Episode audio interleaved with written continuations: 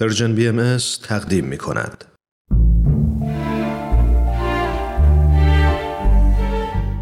آفتاب بینش. شنوندگان عزیز رادیو پیام دوست با درود. رامان شکیب هستم و اینجا برنامه آفتاب بینشه.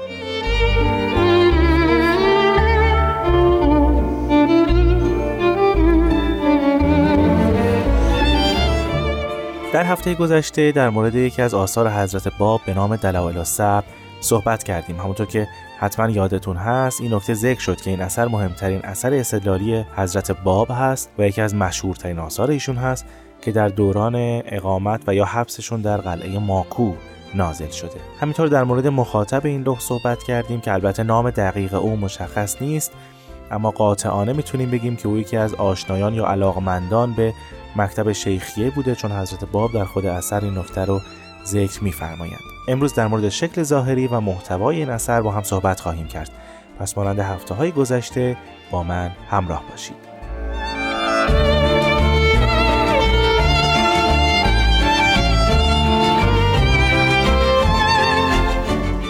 از نظر شکل ظاهری کتاب دلائل الصبر میشه گفت تقریبا دو بخشه. یک مقدمه عربی یا خطبه داره و همینطور بخشی به زبان فارسی. هر دو بخش با عبارت بسم الله الافراد الافراد آغاز میشه و عمده بخش عربی در مورد هفت نشانه از حقانیت ظهور جدید هست که تقریبا مشابه مطالب بخش فارسیه. نکته خیلی جالب در این اثر این هست که پایه و اساس اصلی دلایلی که حضرت باب در این اثر ذکر می‌کنن یعنی دلایل یا نشانه هایی از حقانیت ظهور که در این اثر ذکر می‌کنن آیات الهی است. و به غیر از آیات الهی به هیچ دلیل دیگری تمسک نمیفرمایند. مضمون این دلایل رو که هم در بخش عربی آمده و هم در بخش فارسی مختصرا در اینجا ذکر خواهم کرد.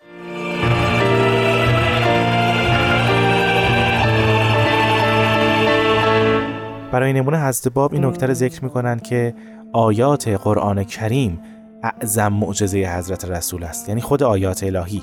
و در مواضع دیگر این اثر این نکته گوشزد می‌کنن که اگر به دنبال حقانیت حضرت رسول اکرم هستید از خود کتاب قرآن به دنبال اون باشید و نه چیز دیگری چون کتاب قرآن است که آیات الهی است. و از این راه انظار میدن به بابیان که اگر اونها هم به دنبال حقانیت هستند باز باید به آیات الهی رجوع کنند و نه به گفته ها و شنیده های دیگران. دومین مطلب این است که غیر از خدا هیچ کس قادر به نزول آیات الهی نیست. پس به صورت مستقیم یا غیر مستقیم دارن ذکر می‌کنن این مطلب رو که اگر ادعایی هست از خود اثر باید جست و از خود عقاید و اندیشه ها مستقیم باید جست که آیا این اثر از سوی خدا هست یا نیست. نکته خیلی جالبی حضرت باب در مورد کتاب قرآن کریم ذکر میفرمایند. میفرمایند که خداوند در کتاب قرآن مجید در اثبات حقانیت رسول اکرم جز به آیات الهی به امر دیگری استناد و استدلال نفرمودند یعنی معجزاتی که از اون حضرت نقل میشه اگر نزد خداوند شعنی داشت حق اون معجزات رو به عنوان اثبات حقانیت رسول اکرم ذکر می‌کرد.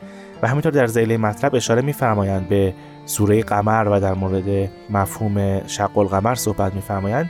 ذکر می‌کنند که مراد از نزول این آیه استدلال به حقانیت رسول الله نبوده بلکه معنای حقیقی آیه را خداوند می‌داند و آنچه نزد مردم در این باب شایع است بر خلاف واقع است.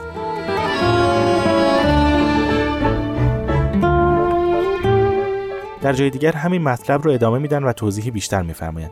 میفرمایند که ذکر معجزات برای غیر مؤمن یعنی کسی که مؤمن نیست به پیامبر بر اینجا برای نمونه حضرت رسول اکرم کسی که مؤمن نیست به ایشون ذکر معجزات حجتی نمیشه زیرا او در زمان رسول اکرم زندگی نمی‌کرده و همینطور معجزات رو خودش مشاهده نکرده. و خود این معجزات هم به عینه باقی و برقرار نیست. تنها چیزی که بین مؤمنان برقرار هست اون کتاب الهی و اون آیات الهی است. که هنوز باقی مونده و از خلال اونها میشه به حقانیت پیامبران الهی پی برد. این راهی که وجود داره برای مؤمنی که بخواد برای نمونه حضرت رسول اکرم رو بشناسه این است که خودش مستقیما با آیات الهی مواجه بشه عقلا تصمیم بگیره و البته حب و عرفانی که در قلبش منعکس خواهد شد و متجلی خواهد شد از علائم ایمان به مظهر ظهوره. همین قضیه رو در مورد آثار خودشون هم ذکر میفرمایند. اینکه اگر کسی قرار است به حقانیت این ظهور پی ببره باید به خود آثار الهی مستقیما به خود آثار الهی رجوع کنه و در اونها تحقیق کنه. دلیل دیگری که در این اثر در مورد آیات الهی آمده است این است که خداوند قدرتش رو در آیاتش به گونه ای ظاهر می‌کنه که همه در برابر اون قدرت عاجز خواهند شد. یعنی نه از لحاظ ظاهری می توانند مانند آن اثر رو بیاورند نه از لحاظ محتوا و تأثیری که بر افراد داره. در واقع روح روحانی که در آیات الهی وجود داره و جاری و ساری هست به روح و قلب مؤمنان راه پیدا می‌کنه و باعث خلق بدیع اونها میشه. همین خصایص کلام الهی است که باعث تمایز این کلام از دیگر نوشته ها و آثار دیگر میشه.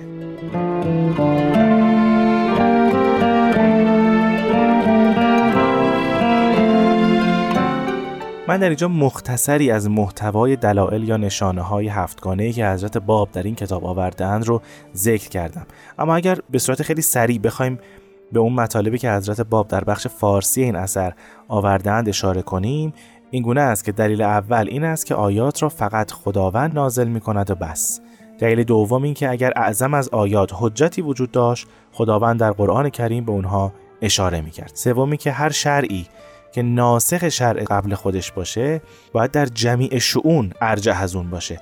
این نکته مهمتر از معجزات سابق تا قبل از دیانت اسلام آیات الهی است که اینک ارجح بر جمیع معجزات الهی است. این نکته ما توضیح مختصری در موردش دادیم. چهارمین دلیل این است که آیات الهی و کتاب الهی چنان عظیمه که بر حجیت حق خودش کفایت می‌کنه. پنجم اینکه آیات الهی خودش حجت بالغ است و در استدلال پیامبر خدا در اینجا حضرت رسول اکرم صرفا به اونها استناد شده. ششم اینکه آیات از حروفی تشکیل شده که مردم به اون سخن میگن. بنابراین کامل ترین حجت خدا آیات الهی است. و هفتم اینکه آیات صرفا از جانب خداوند نازل میشه و اگر کسی مدعی نزول آیات بشه و دروغگو یا کاذب باشه خدا باید بطلان اون رو معلوم کنه. و اگر بطلان اون اظهار و اثبات نشد یعنی انتصاب به حق صحیح بوده. خب شنوندگان عزیز در مورد کتاب دلایل السب بسیار می‌توان سخن گفت. اما وقت برنامه ما بیش از این به ما اجازه نمیده. من در اینجا از سرکار خانم آزاده جاوی تقاضا می‌کنم که بخشی دیگر از کتاب دلایل الصبر رو برای شما عزیزان زیارت کنند. حضرت باب میفرمایند هفت دلیل محکم تو را تعلیم نموده در این باب که هر یک به نفسه کافی است بر حجیت نزد منصف. اول آنکه اگر آیات قرآنی اعظمتر از معجزات کل انبیا نبوده چگونه نسخ شد به این کتب آنها و این باقی ماند؟ و این دلیلی است محکم و متقن. بر اینکه این حجت اعظم از عصای موسی و امثال آن از حجتهای جسدیه بوده و هست. و ثانی آنکه به دینی که الان متدین به آن هستی مفری نیست از برای تو به حکم قرآن که بگویی غیر الله قادر نیست بر انزال آیه ای و حال که می‌بینی مفری نیست از برای تو که بگویی من عند الله هست. که اگر نزد خلق ممکن بود در طول 1270 سال احدی آیه‌ای اتیان نموده بود.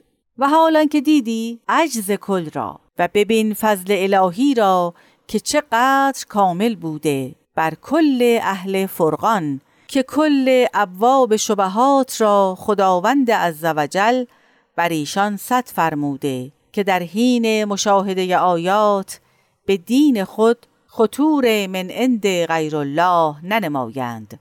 زیرا که نازل فرموده قادر نیست کسی که اتیان به حدیثی نماید. و اگر مؤمن و موقن است به این حکم بر قلبش خطور نمی‌تواند داد که آیات بیان من عند غیر الله است. بلکه قلم دست نمی‌گیرد در مقام اتیان زیرا که به دین خود ممکن نیست. چه جای آنکه العیاذ بالله دون یقین یا جهد از او ظاهر شود. قسم به ذات مقدس الهی جل و عزه که فضل الهی در حق مؤمنین به قرآن به قایت کمال بوده که اگر احدی تدبر در حجیت فرقان می نمود خطور دون ایمان در نزد ظهور یک آیه از آیات بیان نمی فرمود چگونه آنکه شک کند یا اظهار دون یقین نماید؟ انصاف بده. چه فرق است از یومی که خود را شناخته و به دین خود متدین شده ای به حجیت فرقان تا وقتی که نظر در بیان نمودی و متدین نشدی؟ شبه نیست که تو پیغمبر را ندیده ای. و معجزه غیر از این قرآن نمی بینی اگر لا شعور داخل دین خود شده ای چرا شده ای و اگر بر بصیرت شده ای چه فرق است ما بین وقتی که قرآن را دیدی و یقین به عجز کل نمودی و متدین شدی به دین رسول الله صلی الله با وقتی که بیان را نظر نمودی و متیقن نشدی؟ آیا از برای تو حجتی الله خواهد بود؟ انتها. خیلی ممنونم از سرکار خانم آزاده جاوید و همینطور از شما عزیزان که این هفته هم با من رامان شکیب در برنامه آفتاب بینش همراه بودید. تا هفته آینده خدا نگهدار.